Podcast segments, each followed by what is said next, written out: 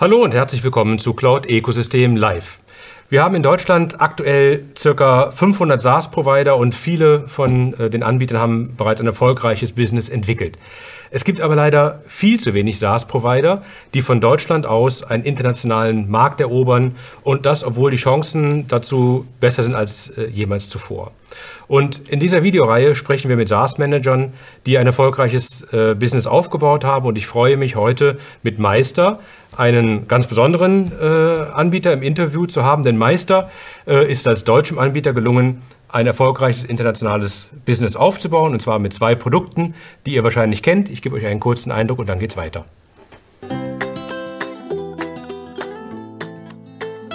Jede Strategie und jedes Projekt beginnt mit einer einfachen Idee. Das macht Ideen zu einem der wichtigsten Assets Ihres Unternehmens. Mit MindMeister, dem Marktführer im Online-Mindmapping, können Sie alle Ideen von Ihnen und Ihren Kollegen an einem zentralen Ort sammeln. Zusammen können Sie sie strukturieren, diskutieren und darüber abstimmen. So erstellen Sie im Handumdrehen Projektpläne, Roadmaps, Strategien und vieles mehr. Mit Meistertask, dem Online-Task-Management-Tool, verwandeln Sie Ihre Ideen in agile Aufgaben und setzen sie so direkt in die Tat um. Ihre Arbeit findet in visuellen Boards statt, in denen Sie Aufgaben gemeinsam verwalten und abarbeiten können. Aufgaben bieten Platz für Notizen, Dokumente, Diskussionen und alles, was sonst noch relevant ist. Sehen Sie auf einen Blick, woran Ihre Mitarbeiter gerade arbeiten oder blenden Sie deren Aufgaben einfach aus, um sich nur auf Ihre eigenen To-Dos zu konzentrieren. Legen Sie heute los und sparen Sie 30% mit unserem Bundle Vorteilspreis. So werden auch Sie zum Meister. Ja, und mit Meister Task und Meister generiert die Company heute bereits mehr als 10 Millionen ARA und das Ganze tatsächlich bootstrapped. Ich habe also tatsächlich dann heute echte Meister des SaaS-Business bei mir zu Gast und freue mich auf ein spannendes Gespräch mit Michael Vollauf und Till Vollmer, die beiden Gründer vom Meister. Hallo, schön, dass ihr da seid, ihr beiden. Hallo. Hallo, grüß euch. Wollt ihr uns vielleicht gerade ganz am Anfang ein bisschen was über eure Lösung und euer Offering erzählen? Ja, sehr gerne. Wer, wer, wer soll anfangen? Till, magst du? Was soll ich? Ja, also, ja, mach du. Ich glaube, du bist für die Produkte. Ja, okay, ganz, ganz mini Bemerkung, Michael Hollauf war der Name, ja. Okay. Aber fast richtig. Ja, also, Erstmal ähm, nochmal danke für die, für die Chance, hier zu sprechen bei euch und der Einladung.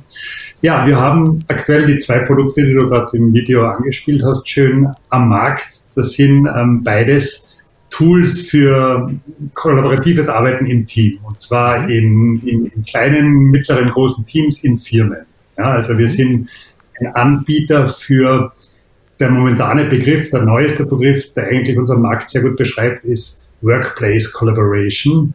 Mhm. Das ist im Prinzip ja jedes Tool, das, das, ist, das es Leuten hilft, zusammenzuarbeiten, produktiv zusammenzuarbeiten im Berufsumfeld. Ja, also da fallen dann unsere Produkte rein, da wird was reinfallen wie Slack, da würde die Google Suite reinfallen, da würde eigentlich alle Tools, die, die, die das neue Arbeiten ermöglichen. Ja. Mhm. Und wir haben eben hier mit MindMeister ein ein, ein kreatives Brainstorming-Tool im Angebot, das sozusagen für die Initialphase eines jeden Projektes gedacht ist, wo man erst einmal ein bisschen gemeinsam Ideen schert, strukturiert, in Meetings vielleicht Notizen macht, gemeinsam Ideen entwickelt und mit Meister Task danach eben für die Phase danach, nämlich für das sozusagen das Ausführen des Projektes etwas, etwas im Angebot. Das Meister Task kann man sich vorstellen ähnlich wie Trello hat mehr oder weniger ein bisschen so diesen Kanban-Markt ähm, mhm. begründet. Jetzt gibt es einige Tools da draußen, Asana, Monday, viele, viele Mitbewerber, über die wir, glaube ich, auch noch sprechen werden heute. Mhm. Ähm, Meistertask hat da eben wirklich den Fokus auf sehr, sehr einfach, sehr leicht zu benutzen, sehr mit Freude zum Arbeiten zu sein und eben gemeinsam im Team Tasks zuweisen können, verteilen, äh, ja, und, und sozusagen die Arbeit online bewerkstelligen. Mhm. Ja, Klingt super, sehr spannend. Vielen Dank. Jetzt ist es ja so, ihr habt ja auch schon eine etwas längere Historie. Wir kennen uns ja auch schon äh, lange. Vielleicht können wir mal ganz zurückschauen. Wie ist denn das mit euch beiden dann irgendwie losgegangen? Wie seid ihr auf die Idee gekommen, die Company gemeinsam zu starten? Wann, wann war das? Vielleicht könnt ihr uns da ein bisschen von der Historie her abholen.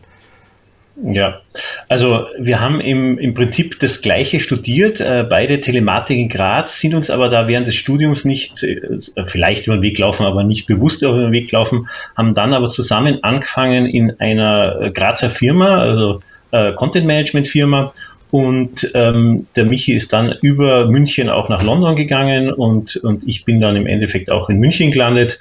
Und wir haben dann in dieser Firma zusammengearbeitet. Zwar jetzt auch remote, würde mal sagen. Also man mhm. hat sich äh, ab und zu mal getroffen ähm, im, im Produktmanagement-Team zum Beispiel und, und hat da Produkte designt. Aber ähm, ja, es, wir waren nie am gleichen Standort in dem Fall. Ja. Mhm. Und wir haben aber da wirklich jahrelang miteinander gearbeitet und haben ja, uns kennen und lieben gelernt und ähm, haben dann, als es dieser Firma schlechter gegangen ist, äh, beschlossen, dass wir zusammen was machen und haben dann zuerst ähm, Outsourcing oder Nearshoring betrieben in Rumänien, haben also da eine Firma gegründet und haben im Prinzip da auch Auftragsarbeiten gemacht, auch für bekannte Firmen wie Quipe und Xing zum Beispiel mhm. und ähm, haben dann aber gesagt, naja, das skaliert nur, wenn wir quasi mehr Leute einstellen und ähm, haben dann gesagt, ja, wir wollen eigentlich ein Produkt machen. Ja, und mhm. wir haben in dem Job vorher äh, auch oft Mindmaps verwendet, damals natürlich den Mind Manager, das war das Prinzip das einzige Produkt, was es gegeben hat, äh, Desktop-Applikation und das hat natürlich auch diese ganzen Nachteile gehabt. Also sprich, ähm, man hat eine Software installieren müssen, man hat Versionen herumgeschickt, die immer out of date waren und so weiter. Und dann war es so, dass ähm, wir gesehen haben, auch 2006 war das, ähm, hat Google eine Firma gekauft, die Rightly heißt und die im Prinzip ähm, äh, Dokumentschreiben äh, im, im Internet ermöglicht hat in Realtime, also im Prinzip das, was heute Google Docs ist. Und ähm, da haben wir dann gesehen, okay, Technologie ist auch so weit und wir haben dann beschlossen, ja, warum machen wir das nicht mit, mit Mindmaps? Und haben dann äh, zu viert, wir haben dann auch noch zwei Rumänen dabei gehabt, zu viert wirklich den ersten Prototypen programmiert, beziehungsweise die erste Beta-Version. Das hat ziemlich sicher fast ein Jahr gedauert mhm. und sind dann im Februar 2007 damit gelauncht. Ja. Und so hat mhm. sozusagen, so ist Mindmeister mal entstanden. Und das ging dann relativ schnell weiter. Wir haben dann relativ schnell 10.000 User gehabt und ähm, haben dann ja 100.000 User, eine Million, da müsste man sich genau die, die Zahlen anschauen und haben dann das Ganze auch in Richtung Profitabilität bekommen. Also so mhm. waren quasi die Anfänge. Und ja. dann kam natürlich noch Meister Das dazu im Endeffekt. Ja, das war 2015. Und jetzt sind wir bei 25 Millionen oder mehr als 25 Millionen registrierten Usern, äh, über 10 Millionen ERA, hast du auch schon gesagt.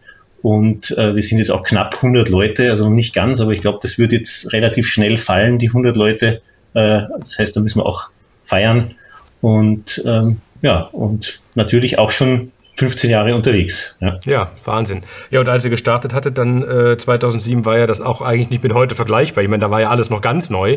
Die Begrifflichkeit SaaS kam gerade auf, war noch gar nicht etabliert. Ne? Also das, äh, ja. dann, dann, schnell die ersten 10.000 User. Wie habt ihr denn das angestellt? Ich meine, das ist ja schon äh, keine leichte Aufgabe. Ja, im Prinzip hatten wir äh, wirklich auch ein bisschen Glück, wahrscheinlich auch der richtige Zeitpunkt. Es war eben dieser, dieser Startpunkt. Ähm, eine Geschichte, die wir auch gemacht haben, ist etwas, was ja auch Clubhouse jetzt wieder nachgemacht hat im Prinzip, ähm, nämlich die, dieses Einladungssystem. Also quasi mhm. ein, eine Verknappung der Ressourcen, sage ich mal, oder Verknappung der Einladungen. Das war was, was wir ganz am Anfang gemacht haben. Unser Konzept war, wir, wir haben einfach 100 Leute eingeladen, die wir gekannt haben, aus dem Business-Umfeld hauptsächlich, aber auch Friends and Family. Und jeder von denen hat zehn Einladungen bekommen. Und so ging das quasi am Anfang los. Wir hatten aber dann auch das Glück, äh, dass wir relativ schnell auf der Startseite von Delicious waren das war im Prinzip so eine Webseite, wie wir, heute würde man vielleicht Product Hunt als ähnliches Produkt bezeichnen. Mhm. Und ähm, da waren wir dann, glaube ein oder zwei Wochen sogar auf der Startseite. Das war noch nicht so, dass sich das täglich geändert hat, sondern da waren wir relativ lang dann oben. Und das hat uns dann im Prinzip die, die ersten User gebracht. Ähm, ja, und wichtig natürlich muss ich auch, äh, muss man auch sagen, ich meine, das Produkt war halt auch schon relativ gut, ja. Also für die, für die Zeit damals, äh, man muss ja sich da ein bisschen zurückversetzen, es gab kein iPhone, es gab keine schnellen Browser, es war halt alles ein bisschen anders als heute. Und deswegen war es auch gar nicht so einfach, sowas zu bauen, dass das auch halbwegs performant ist und, und, und, und snappy ist und schön aussieht und so weiter. Und das hatten wir halt alles. Ich glaube, das hat schon auch sehr viel für den oder zum Erfolg beigetragen. Mhm. Und das habt ihr auch bis heute ja äh, beibehalten.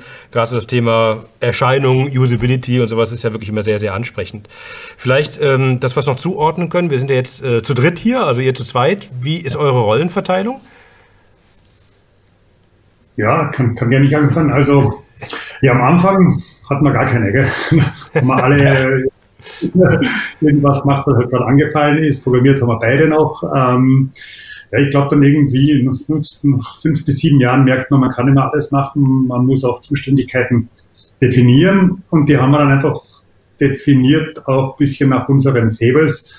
Also ich habe, ich mache Produkt bei uns jetzt hauptsächlich mittlerweile, ja, Produkt und, und habe sozusagen auch Engineering ähm, unter mir. Wir haben ja so ein, so ein Leadership, Leadership Team, das heißt äh, Head of Engineering, Head of Product reportet zu mir und auch HR sozusagen, also das, das People Department bei uns, das sind meine Bereiche, weil ich auch Vollzeit in Wien bin, also beziehungsweise vor der Pandemie halt äh, Vollzeit im Office war und wir in Wien das größte Team haben.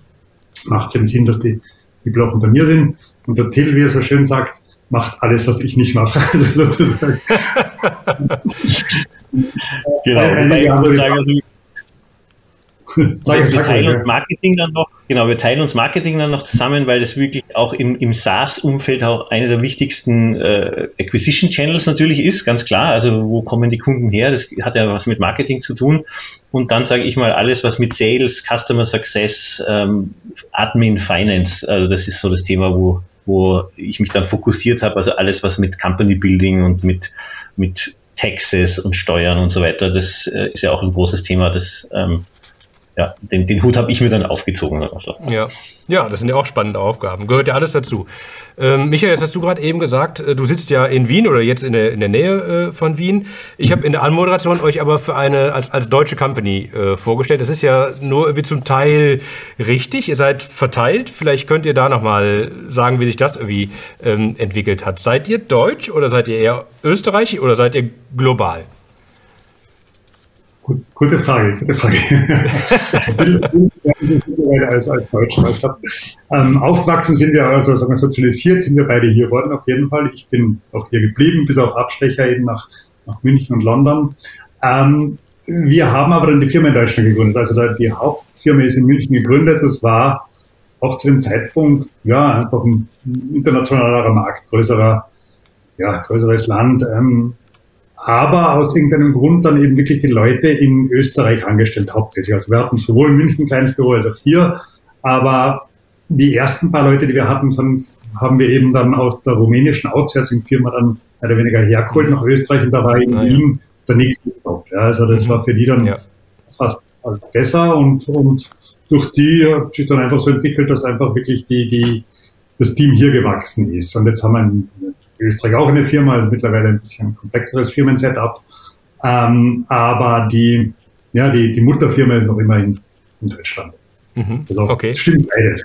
Ja. ja, sehr gut. Aber es stimmt ja auch, dass ihr sehr stark international unterwegs seid und, und auch zum Firmen-Setup gehört auch da ja noch etwas mit dazu, wenn ich richtig verstanden habe. Seid auch in den USA aktiv, auch mit dem eigenen Standort. Genau, ja. Also wir haben, ähm, ich glaube, 2017 gegründet oder 2016, müsste sie echt nochmal nachschauen, weiß nicht mehr genau. Also haben wir drüben in Amerika eine Inc. gegründet mhm. mhm. und haben dann auch ähm, ja, Mitarbeiter dort äh, angestellt und waren zuerst in San Francisco. Ähm, dann der, unser Geschäftsführer drüben hat aber dann irgendwann mal gesagt, naja, San Francisco ist schon sehr, sehr teuer.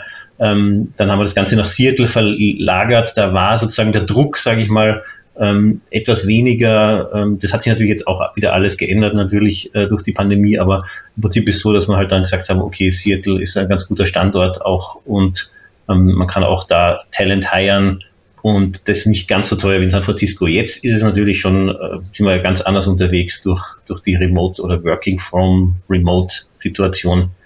Genau. Aber ja, also das heißt, da sind wir in den USA. Wir haben auch, bevor wir gegründet haben drüben, immer schon 30 Prozent äh, unserer Kunden waren immer schon amerikanisch. Also von mhm. quasi Tag 10 an oder wann immer wir die ersten Payments bekommen haben ähm, bei Mindmeister, da waren dann auch schon ganz am Anfang äh, amerikanische Kunden dabei. Lag auch ein bisschen daran, dass wir uns auch so ein bisschen ausgegeben haben als amerikanisches Unternehmen, sage ich mal jetzt vom Look and Feel logischerweise. Und das andere ist, wir hatten nur eine englische Version. Und zwar mhm. ziemlich lange. Ich weiß nicht, ob der Michi da noch weiß. Ich kann, ich kann gar nicht sagen, wann wir wirklich lokalisiert haben. Aber ich glaube, das hat wirklich ein paar Jahre gedauert. Es kann gut sein, dass wir drei Jahre lang Englisch unterwegs waren. Müsste man mal nachschauen. Ja, ja Deutsch hat man bald, aber das mal dann, mittlerweile haben wir ja zwölf Sprachen, also das, die restlichen haben wir dann doch erst viel später nachgezogen. Ja. Mhm. Also ja. vor acht Jahren oder so. Ja.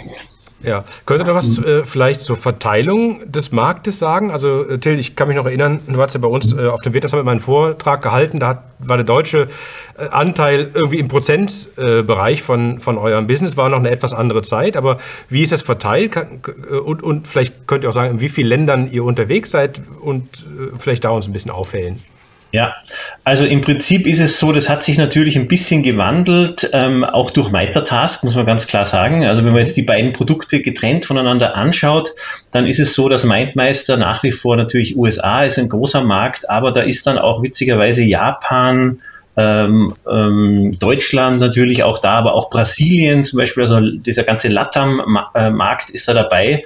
Während bei Meistertask ist es wirklich so, dass da im Prinzip Amerika und, und Deutschland da die, die großen Taktangeber sind und da auch Deutschland sicherlich ähm, mehr als 50 Prozent oder na, vielleicht sogar 50 Prozent des Umsatzes dann ähm, da ausmacht. Also das ist im, im Geblendeten, also wenn man alles zusammen anschaut, dann sind wir wieder bei den 30 Prozent. Aber es kommt eben ein bisschen darauf an, äh, welches Produkt man anschaut, ähm, auch in, in, in Bezug, ob man jetzt über Self-Service redet oder über ähm, Direct Sales, wie wir das nennen, also sprich ähm, wirklich Enterprise Sales, Business Sales. Und ähm, da sind die Zahlen natürlich ein bisschen anders, aber wir haben wirklich, äh, sagen wir mal, 30 Prozent USA, 30 ähm, Prozent Europa und dann der Rest, äh, Rest of World. Und äh, von den Ländern her, es ist wirklich so 150 Länder, wobei da sind halt dann auch Länder dabei, wo dann wirklich nur einer eine Lizenz gekauft hat. Ähm, ja. Und dann ist er sozusagen dabei. Aber ja, also ich sag mal, sehr global aufgestellt, aber natürlich ist es so, die, die, die Märkte ähm, widerspiegeln im Prinzip das, was halt auch international jetzt bei anderen Firmen so ist. Ja. Also großer, großer Block ähm, Nordamerika, EU und ja, und ein bisschen Asia Pacific. Ja, und jetzt seid ihr ja äh, bewusst damals den, den, den Schritt gegangen mit einer eigenen Inc. Was waren denn da die Beweggründe? Weil ihr schafft das ja 150 Länder sozusagen von Wien oder Deutschland aus äh, zu versorgen. Äh, aber im Fall von USA äh, macht ihr quasi einen Standort vor Ort. Ist das, um näher am Kunden zu sein, äh, um gerade Enterprise-Kunden vielleicht besser zu bedienen oder was war die Motivation dabei?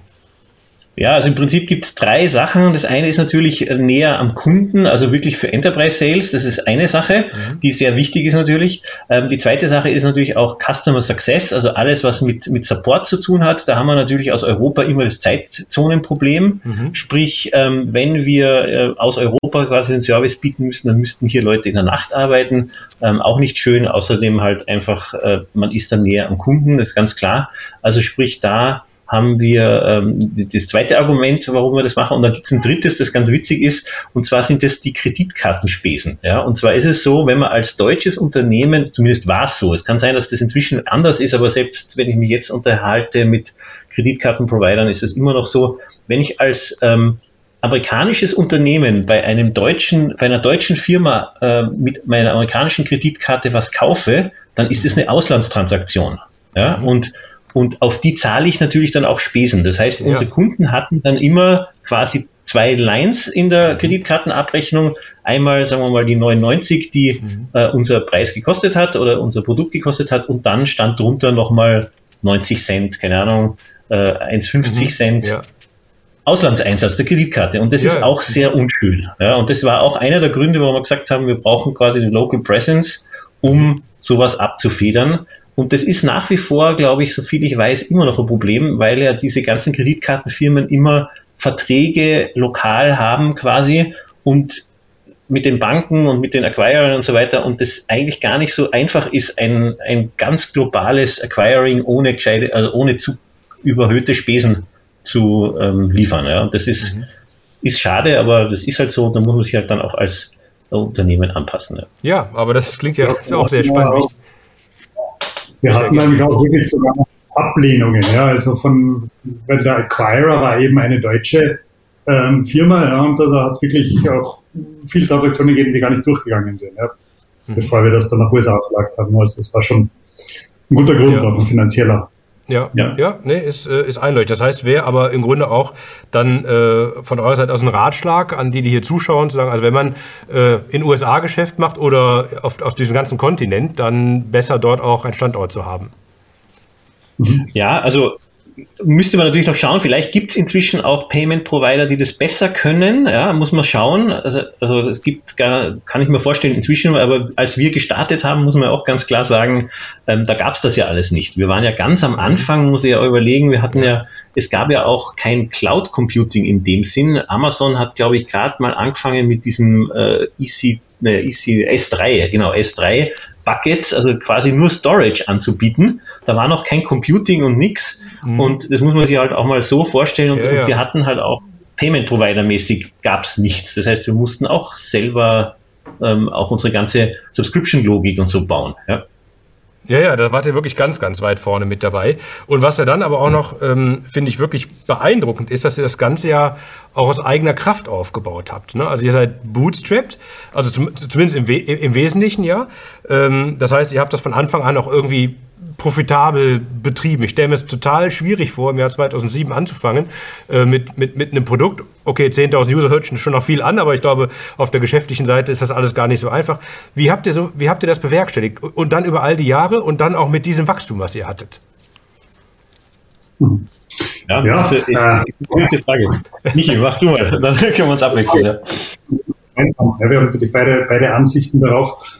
Ähm, aber ja, den Weg haben wir beide gemacht. Also wir hatten, wie gesagt, du hast gesagt, so gut wie Bootstrap, wir hatten ein kleines Angel Investment in 2008 war das. Also da haben wir ein bisschen eine halbe Million äh, Euro circa aufgenommen ähm, von, von Bekannten, um also einfach sozusagen die, die, die Überbrückung von dem Projektgeschäft mit der Outsourcing-Firma zum Produktgeschäft hinzubekommen besser. Also wir wollten uns wirklich schneller auf das Produkt Mindmeister konzentrieren und haben da so eine kleine Finanzierung dann gemacht, aber seit damals also ich glaube, wir waren ein Jahr danach, dann schon ein Dreivierteljahr danach schon profitabel ähm, und haben uns dann immer profitabel gehalten, eigentlich auch zum Teil so profitabel, dass wir eben die weitere Produktentwicklungen haben äh, selbst finanzieren können. Ähm, ja, war interessant, einfach ja, durch, durch Produkte, die gut gehen, durch auch ähm, sinnvollen Einsatz von Ressourcen. Ja, also es ist ja dann der ganze Markt, das SaaS-Ökosystem, das Startup-System ist ja stark gewachsen, bis heute ein Riesenboom. Ja.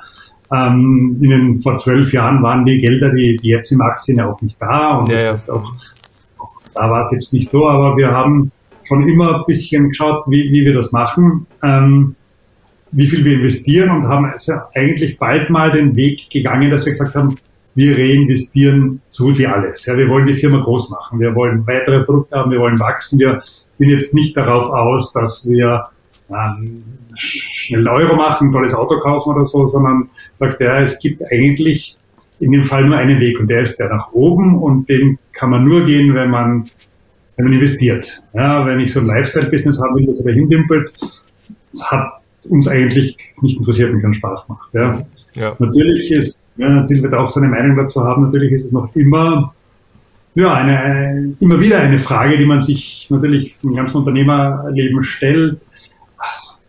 Machen wir weiter so bootstrapped? Machen wir vielleicht doch mal äh, eine Finanzierung? Das ist etwas, das man immer abwägen muss, die, die Pros und Cons natürlich. Ja.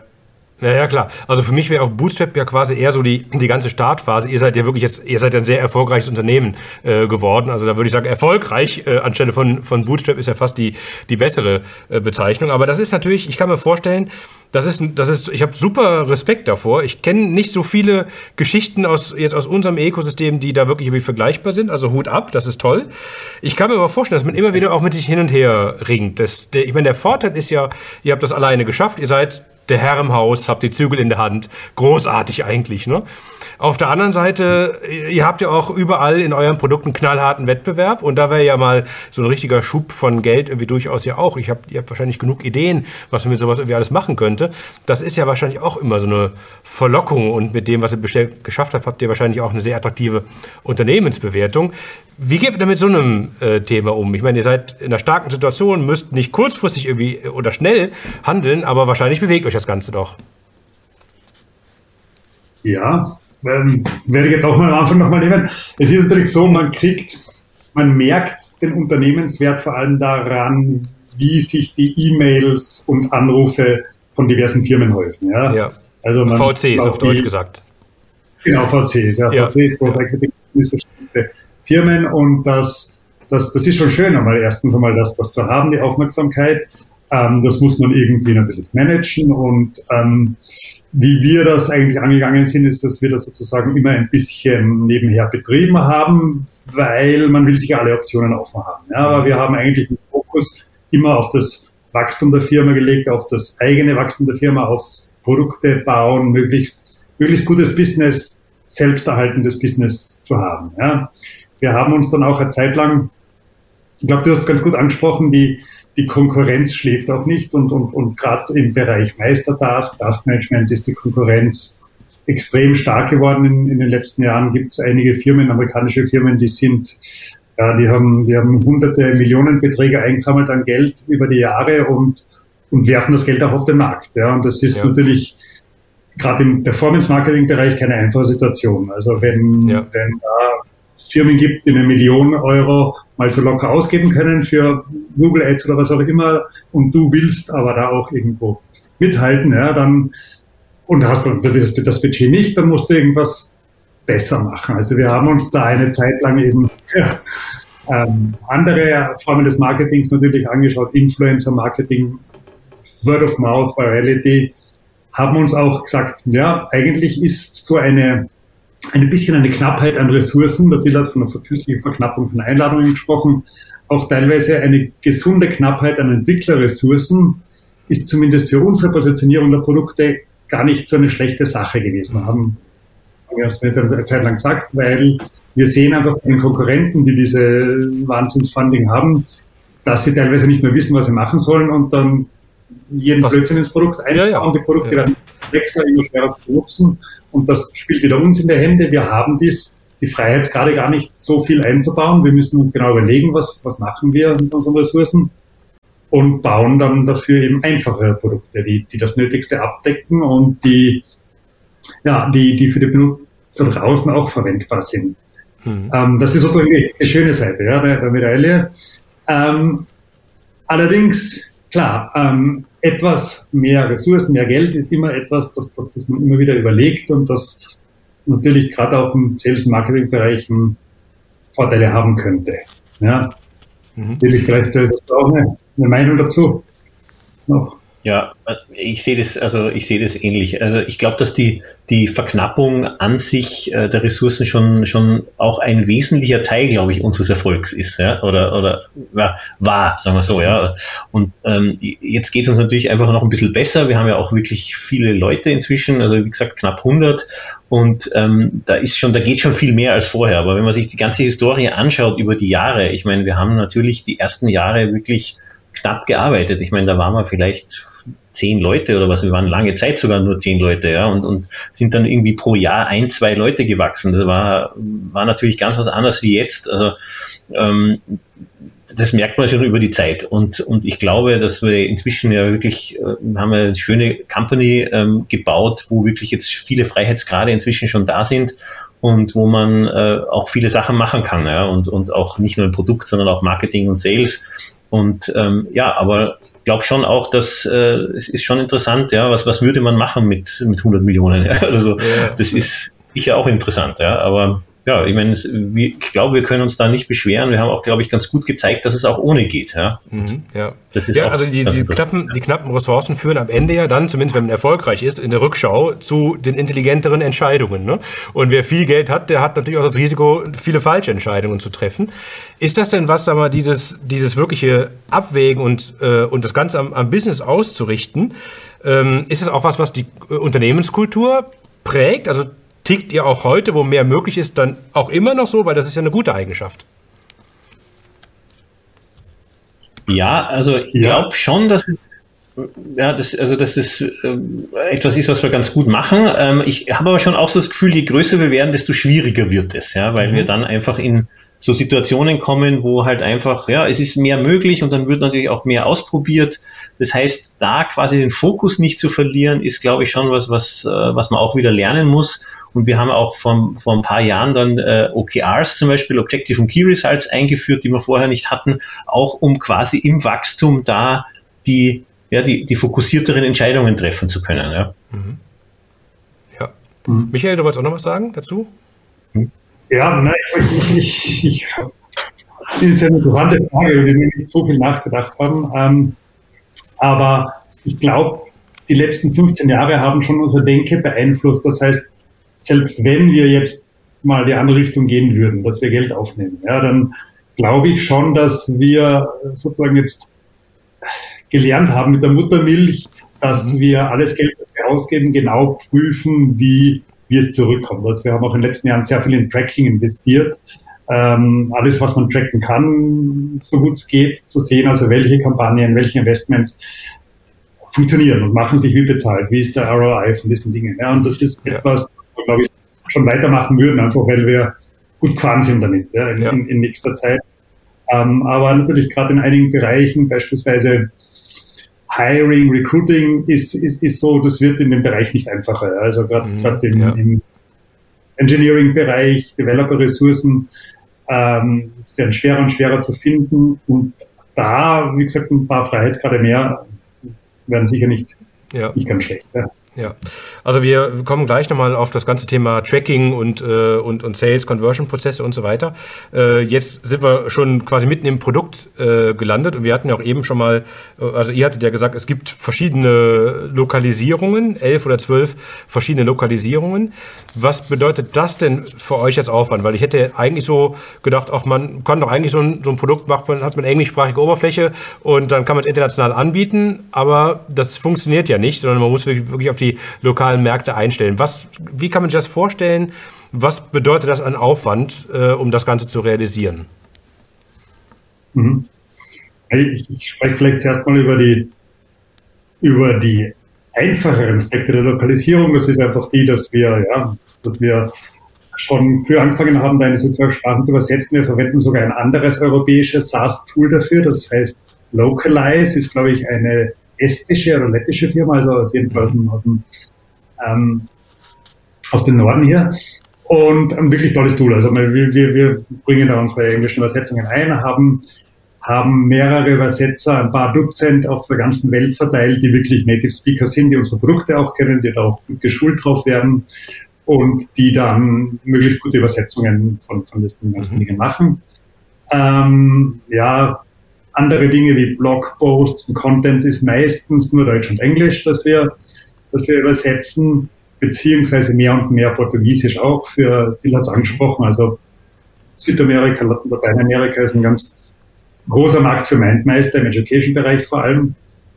Äh, und Japan, vielleicht ist, ist, ist ein ganz gutes Beispiel für, wie äh, unterschiedlich die Märkte dann doch sind, mhm. weil wir haben Japan natürlich unsere eigene Homepage, ja, die, die mindmeister.com slash ja, oder was immer das Kürzel ist, die toll übersetzt ist, von einem guten Übersetzer, durchaus Sinn macht, also die Worte sagen alle genau das, was die englischen Worte sagen, mehr oder weniger. Ähm, aber wir haben auch einen Partner, ja, einen, einen speziellen Partner, der wirklich dessen Business auch Productivity und Productivity ist und der hat eine eigene Homepage gebaut, die mindmeister.de und die performt um ein Vielfaches besser wie uns. Mhm, ja, ja. Uns den Rang abgelaufen, was okay ist für uns, weil er ja auch unser Produkt verkauft. Ja, also ist sozusagen einfach eine andere Landingpage für unser Tool. Ähm, aber da sieht man einfach, der weiß, wie er die Leute ansprechen muss. Ja, ja der weiß auch, auch, auch jetzt grafisch, farbtechnisch, vom, vom, vom gesamten Aufbau der Seite versteht er seine, sein Land, seine Leute. Und das macht doch diesen Riesenunterschied, dass einfach nur in einer anderen Sprache übersetzen ist nicht das Gleiche. Ja. Das reicht nicht, ja. Mhm. ja. Und ist jetzt Japan zum Beispiel ein extremeres Beispiel oder würdest du sagen, es gibt, also das ist eigentlich die typische Vorgehensweise, dass man sich dann wirklich, wenn man ernsthaft in einen Markt rein will, dann wirklich pro Land Gedanken machen muss oder gibt es da auch so eine Art gemeinsamen Nenner? Ähm, ich glaube, je weiter die Länder weg sind von unserem Kulturkreis, desto wichtiger wird es, dass man wirklich Leute vor Ort hat, die das, die das ähm, betreuen, dass die italienische Homepage jetzt also für europäische Länder ist wahrscheinlich hauptsächlich die Sprache der Unterschied. Ich glaube, wir haben es einfach wahrscheinlich mit der Zeit und mit dem Aufwand noch nicht geschafft, dass wir uns in jedem Land so einen guten Partner finden und heranzüchten, wie wir es jetzt beispielsweise in Japan haben. Also mhm. gibt es einige andere asiatische Länder, China beispielsweise, da wäre das, das steht bei uns noch auf der Liste, dass wir den Markt wirklich angehen und das würde, glaube ich, auch wirklich nur mit einem starken lokalen Partner gehen. Ja. Also nicht von aus. Ja. Und dann kann ich mir vorstellen, dass sich ja auch die, der typische Kunde pro Markt äh, unterscheidet, alleine zum Beispiel von der, von der Größenordnung her. Also beispielsweise da, wo ihr mit einem Standort vertreten seid, in USA Enterprise-Kunden mit adressieren könnt, das macht sich da ja auch äh, irgendwie bemerkbar. Was würdet ihr sagen jetzt in Bezug auf, auf Meistertask zum Beispiel? Wie, wie sieht denn so der, der, der, typische Kunde aus von der Größenordnung, also Menge, Menge User zum Beispiel? Und, und gibt es da Unterschiede pro Markt? Ähm, ja, also da gibt es natürlich ähm, Unterschiede. Also im Prinzip ist es so, Meistertask ist ja, wir adressieren ja Teams, sage ich mal, von einer Größe von fünf bis ähm, 100 Leuten, äh, mal auf der Webseite zum Beispiel, und haben dann noch Enterprise-Deals, die halt, ich sage jetzt mal, auf 5000 oder 10.000 User hochgehen. Also 5000 ist schon sau viel, sagen wir mal so, aber da haben wir ein paar Kunden.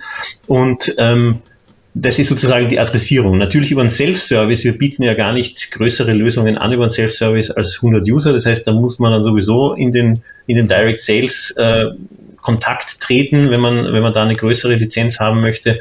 Und ähm, dann kommt man natürlich auch in den Enterprise Sales rein und ähm, kommt dann natürlich auch mit, meistens auch mit mehr Anforderungen daher. Ja. Da spielen ja. dann so Sachen wie Single Sign-On eine Rolle und äh, Rollen und Rechte und, und Sachen, die man vielleicht in einem kleineren Umfeld jetzt bei 20, 30 Usern gar nicht äh, braucht. Ja. Das Ganze ist natürlich auch länderspezifisch anders. Also wir haben zum Beispiel in, in gerade in der Dachregion wirklich viele Kunden, die so im, im Bankenumfeld zum Beispiel sind. Also Banken äh, haben wir äh, in Deutschland über 25, mhm. die, die auf Meistertask sind. Das ist auch etwas, was man jetzt, sage ich mal, nicht erwartet hätte ähm, auf einem SaaS oder auf einem Cloud-Umfeld. Und ähm, was auch recht gut geht, sage ich mal, in Europa sind diese ganzen Communities, also Communities falsch übersetzt, also ähm, Kommunen, mhm. ähm, Städte, ähm, also Government, ähm, dann auch alles, was mit, mit äh, Gaswerke, Stromwerke, solche Sachen, ähm, sind alles Punkte, wo wir natürlich jetzt in Europa oder in, in Deutschland auch mit dem, mit dem Datenschutz natürlich punkten können. GDPR, ähm, compliant und, und diese ganzen Sachen. Das ist natürlich, spielt in Amerika weniger Rolle, ja, weil die. Amerikaner ähm, halten von Datenschutz nach wie vor nichts, leider, weil ich glaube, das würde ihnen schon was bringen. Aber ähm, das spielt in dem Fall überhaupt keine Rolle. Da gibt es natürlich dann, oder überhaupt stimmt natürlich nicht, aber weniger Rolle, die haben einfach ein ganz anderes Verständnis von Daten. Sieht man ja dann auch leider immer, wenn man jetzt irgendwelche größeren Skandale anschaut, wie auch mit Facebook und oder mit LinkedIn, wie dann da auch damit umgegangen wird, ist auch ganz interessant. Also da kehrt man auch gerne mal was unter den Teppich. Und ähm, das wäre in Europa unvorstellbar und finde ich eigentlich auch nicht die, die Art und Weise, wie man dem The Thema begegnen soll. Dazu sind einfach das persönliche Daten, die halt in Europa wirklich ein, ein Gut sind und in Amerika werden sie halt verkauft. Ja, das ist ja. wirklich so. Ja. ja. aber das bedeutet, dass. Genau, also so gesehen gibt es da, äh, äh, so gesehen gibt da einfach äh, zwischen Deutschland und Europa da äh, andere Märkte. Also in Amerika sind wir da ganz mhm. äh, in anderen Gebieten unterwegs. Natürlich sind da jetzt keine Banken dabei, aber da geht es auch ähm, einfach mehr in Richtung ja, KMUs, ähm, Agencies, ähm, Digital Marketing äh, Development. Also das sind so die, die Kunden, die wir, die wir drüben haben. Ja. ja. Okay, das heißt, äh, ähm, die DSGVO ist schon für euch hier im, im, deutschen oder europäischen Markt eher ein Wettbewerbsvorteil, weil die amerikanischen Wettbewerber in der Beziehung deutlich die schlechteren Karten haben. Ne? Da hilft ja auch kein Budget, äh, sei es noch so groß dagegen. Ja, also das ist äh, ein super Vorteil für uns natürlich erstens als deutsches Unternehmen und dann ist, glaube ich, auch das Mindset ganz anders. Ja? Also es ist nun mal so, in Amerika werden einfach die Kreditkartendaten ja öffentlich gemacht, mehr oder weniger. Also da kann ich als Unternehmen ganz offiziell anfragen und sagen, ich hätte gern äh, im Umkreis von 20 Kilometern oder 20 Meilen um meinen Standort jeden, der einen Autokredit gerade kurz vorm Abbezahlen hat und der ein neues Auto braucht und äh, schuldenfrei das Haus hat und ich weiß nicht, die und die Kriterien, die Daten kann ich mir ganz offiziell einkaufen. Das wäre in Europa undenkbar. Ja, das wollen wir nicht, ja. Ähm, genau, und das wollen wir auch gar nicht. Und dieses Mindset ist aber ganz anders. Und so gesehen ist, glaube ich, auch so, dass amerikanische Unternehmen vielleicht auch da die falsche Denke haben und auch, mhm. selbst wenn sie jetzt hierher kommen würden, ganz anders agieren würden, ja, weil sie ja. da einfach von per Default einfach schon die anderen Ideen haben, sagen wir es mal so. Ja, verstehe und auch, äh, und auch sehr interessant. Ich würde noch ganz gerne auf euer Freemium-Modell äh, zu sprechen kommen, weil wir im Cloud-Ökosystem nutzen Meistertask täglich, sehr, sehr intensiv. Ähm, ich glaube aber, dass für die meisten User, mich, aus, mich definitiv ausgenommen, ist es ein kostenloses Angebot. Also ich finde, euer Freemium-Ansatz äh, ist großzügig oder kundenfreundlich. Ähm, vielleicht könnt ihr das nochmal beschreiben und vor allen Dingen auch, wie eure Erfahrungen sind, weil es ist bestimmt so, es bringt euch viele User. Aber die Frage, die mich natürlich interessiert, wie, wie kann man auch damit so erfolgreich werden, wie ihr es ja schon seid? Oder ist es gerade deswegen? Ja, ja, ist interessanterweise auch eine Diskussion, die häufig kommt bei uns, die, wir, die wir immer wieder führen. Ähm, sozusagen, wie eng schaut, zieht man die Schrauben an, ja? Oder, oder wo setzt man die an? Ähm, beim Anfangen, wenn man ein neues Tool launcht, ist es relativ klar, dass man natürlich als Newcomer am Markt ähm, eher mal mehr zulässt. Oft ist es auch so, das Tool hat vielleicht noch nicht so viele Features beim Launch, ähm, dass, dass dass das da genug wäre, die man jetzt sozusagen bezahlt machen könnte.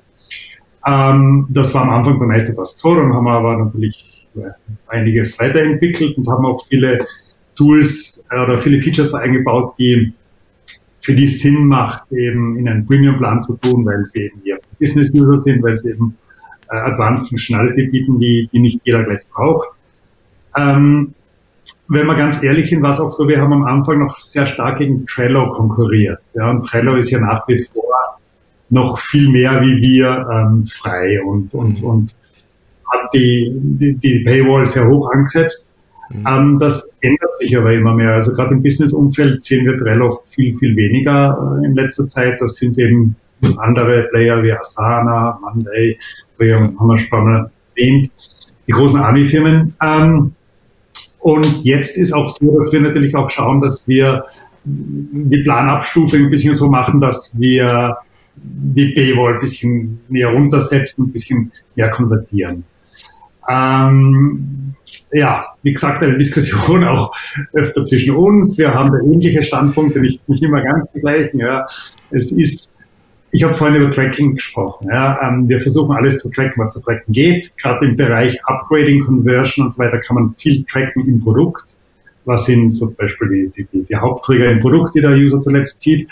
Was man nicht so gut tracken kann, ist, wie viel einem die Gratis-User bringen mhm. im Awareness, in, in, in, im gesamten Marktauftritt, ähm, wenn man wenn man jetzt nicht gerade irgendwelche Einladungsfeatures einbaut, jetzt beispielsweise auch über die DSVGO ziemlich schwierig, viel schwieriger geworden sind.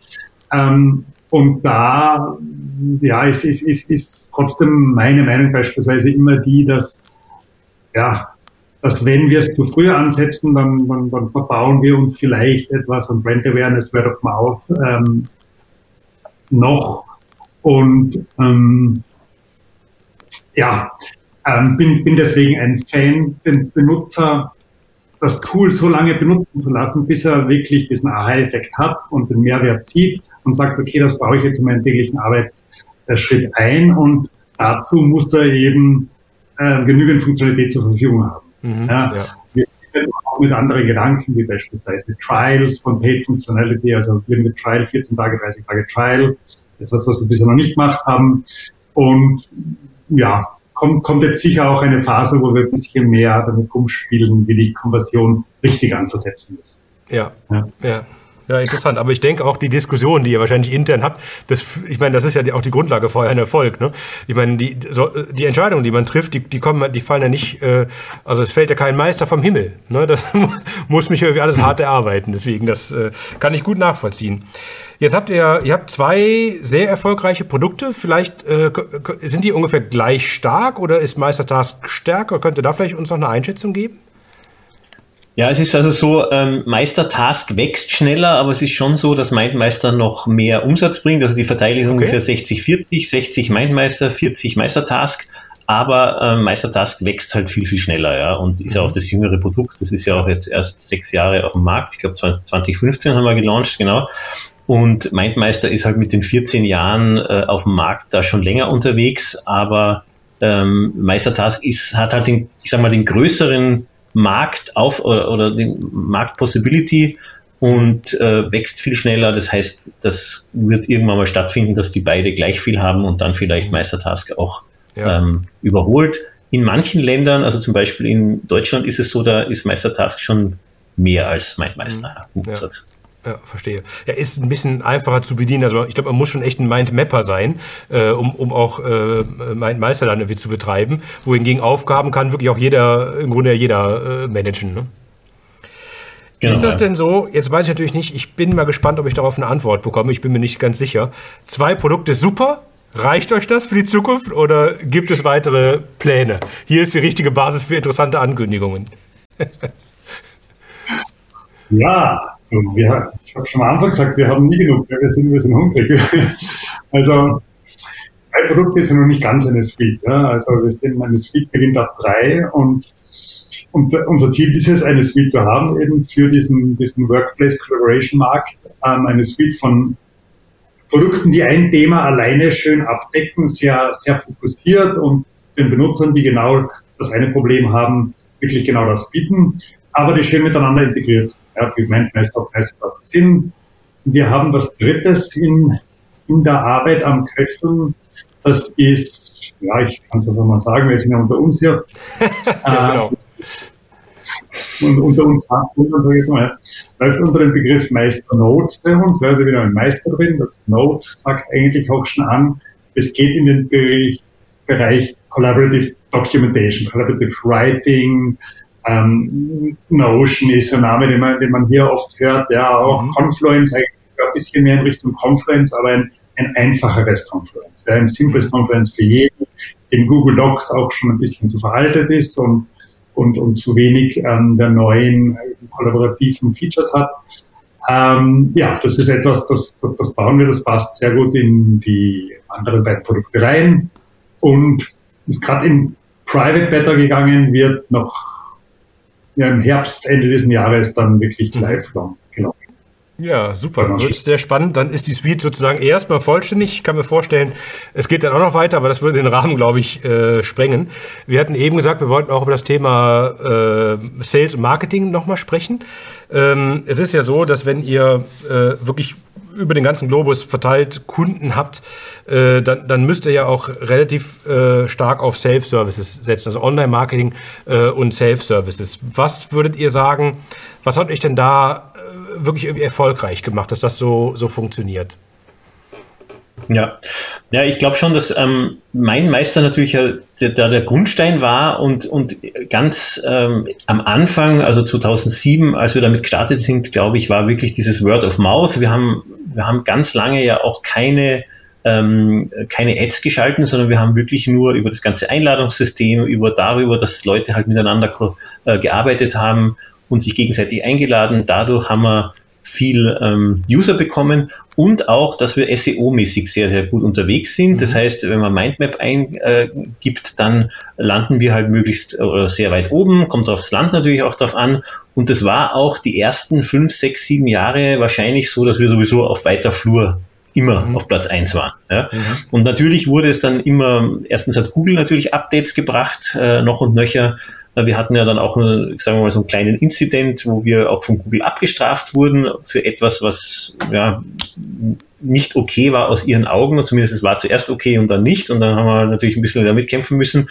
Und ähm, wir haben aber dann auch irgendwann mal angefangen, natürlich auch Ads ganz klassisch zu schalten, auch für äh, nicht nur bei Google, sondern auch natürlich bei Bing und bei anderen Kanälen.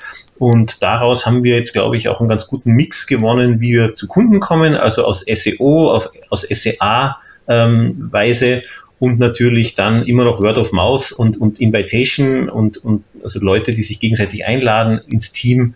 Ähm, dieser Mix, der ähm, funktioniert ganz gut.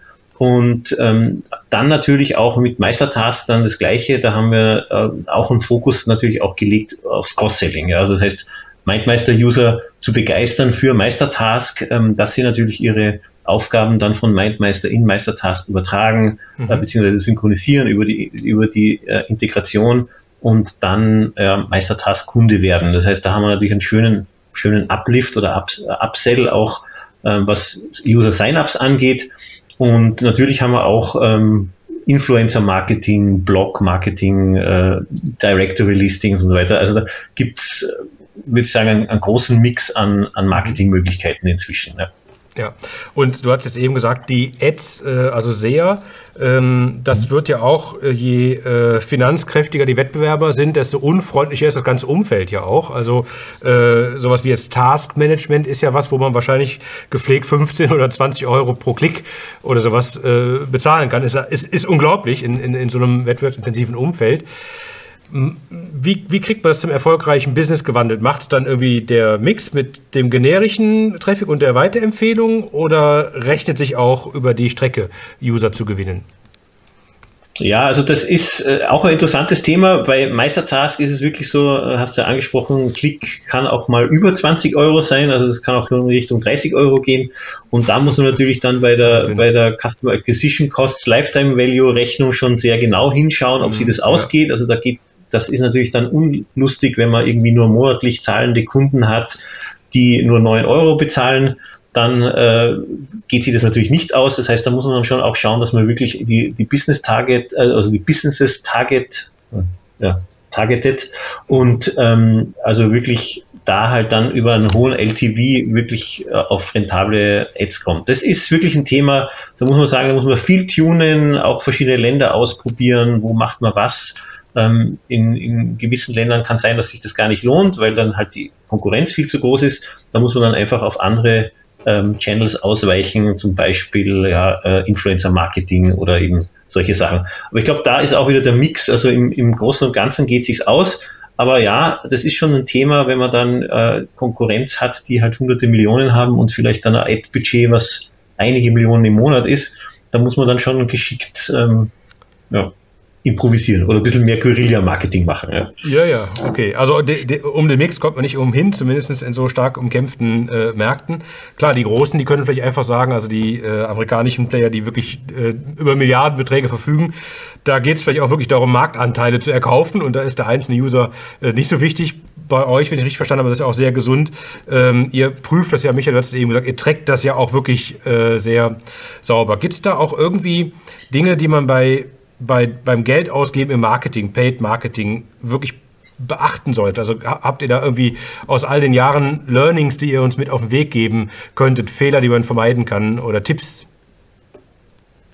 Ja, also ich glaube, wichtiger Tipp, ähm, und der Michi kann ja dann auch noch ein paar Sachen sagen, glaube ich, aus seiner Perspektive. Ähm, also ich glaube nach wie vor, dass wirklich ein, ein, ein guter SEO-Ansatz, also sprich ähm, wirklich Content, der relevant ist. Früher waren das halt irgendwelche Keywords, aber heutzutage heißt es ja in Wirklichkeit, für all diese Suchmaschinen heißt es, dass es relevanter Content ist, wo die Bounce-Rate dann niedrig ist und wo die Leute auch wirklich finden, das, was sie suchen. Ähm, also den äh, muss man zur Verfügung stellen und, und da den Kunden oder den, den User abholen. Und also das ist ganz wichtig. Und dann natürlich auch äh, gute SEA-Kampagnen machen und aber auch wirklich sich zu überlegen, ähm, wo ist denn meine Zielgruppe überhaupt unterwegs? Was sucht die? Was macht die? Search Intents genauer anschauen und, und darauf halt wirklich ein, ein Marketingkonzept zu bauen. Das kann auch gut sein, dass man da zum Beispiel eben über Influencer-Marketing, sei es jetzt so Instagram oder Facebook oder solche Sachen, auch mehr Erfolg hat als mit, mit, mit Google Ads. Also das muss man sich schon genau anschauen, was für ein Produkt man vermarkten will und wo man dann quasi mehr Erfolg haben kann. Ähm, also das muss man sich, glaube ich, als wenn man jetzt neu starten würde mit irgendeinem SaaS-Business, dann muss man sich das ganz genau anschauen. Äh, wichtig ist natürlich auch ein professioneller Auftritt, ganz klar. Also ähm, die Webseite muss einfach gut aussehen und die Informationen beinhalten, die man halt als zukünftiger Kunde dann auch dort erwarten würde. Ja. Mhm. Klingt einfach, ist es aber dann ja am Ende nicht wirklich. Äh, was natürlich auch noch spannend ist, du hast eben gesagt, also es geht teilweise bis 30 Euro hoch pro Klick. Äh, dann hat man aber ja nur den Klick äh, und noch nicht den Kunden. Also ich meine, da ist ja dann die Conversion irgendwie noch dazwischen. Jetzt seid ihr ja, ihr seid ja einer der, der, der, meine ich, wirklich wenigen deutschen, österreichischen Companies, die wirklich auch international ein Self-Service-basiertes Produkt ausrollen. Könnt ihr uns irgendwie eine Größenordnung sagen, äh, mit welchen Conversions man, ab wann man da sagt, ist man erfolgreich? Äh, Gibt es da was, wo, wo einen Wert, den, den ihr uns irgendwie äh, mitgeben könnt? Ja, also wir sind nach wie vor da leider im einstelligen Prozentbereich. Also das muss man, okay. muss man so sagen. Ich glaube, die Kür wäre über 10 zu kommen. Mhm. Ähm, das schaffen aber ganz, ganz wenige, muss man einfach sagen. Ähm, und ähm, ja, das ist so der Bereich, wo wir in der Conversion sind, jetzt wirklich, wenn man sich User in, into Paid anschaut, und ähm, dann kommt es darauf an, also wenn man jetzt wirklich den Funnel anschaut, dann ist es auch klar, also wenn man Funnel-Tracking macht und, und man geht daher, dann muss man natürlich wirklich Visitor zu, zu Sign-ups machen, dann Sign-ups zu Paid, dann muss man natürlich auch auf die Retention schauen. Also ganz wichtiges Thema ist natürlich immer die Retention. Ja. Ähm, also wenn man sich die SaaS-Metrics sehr genau anschaut von so Produkten, die Subscriptions verkaufen, dann gibt es natürlich auch immer dieses, äh, dieses äh, Churn-Sealing, wie man so schön sagt. Das heißt, die Saturation und all diese Themen muss man natürlich da immer im Blick halten haben. Also das heißt, wenn man wirklich SaaS-Business macht, dann muss man auf den gesamten Funnel schauen, inklusive Churn und, ähm, und also ja, schauen, dass wirklich der Kunde die ganze Zeit dabei bleibt.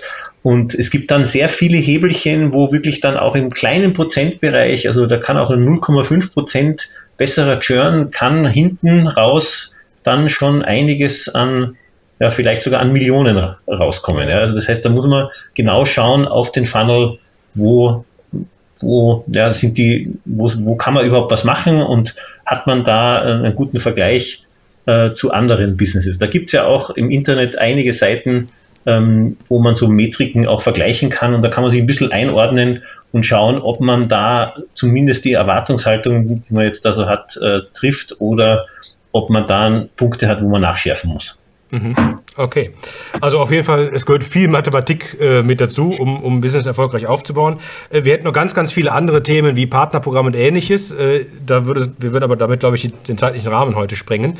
Deswegen, ähm, ihr habt ja jetzt wirklich da tolle Erfahrungen gemacht, auch wirklich sehr viele Jahre äh, im Geschäft, auch die unterschiedlichen Phasen des Marktes irgendwie mit äh, erlebt. Und auf so einer Reise gibt es ja Dinge, die gut laufen oder die vielleicht auch weniger gut laufen. Und ich würde gerne da äh, jetzt zu euren persönlichen Erfahrungen mal, mal überleiten.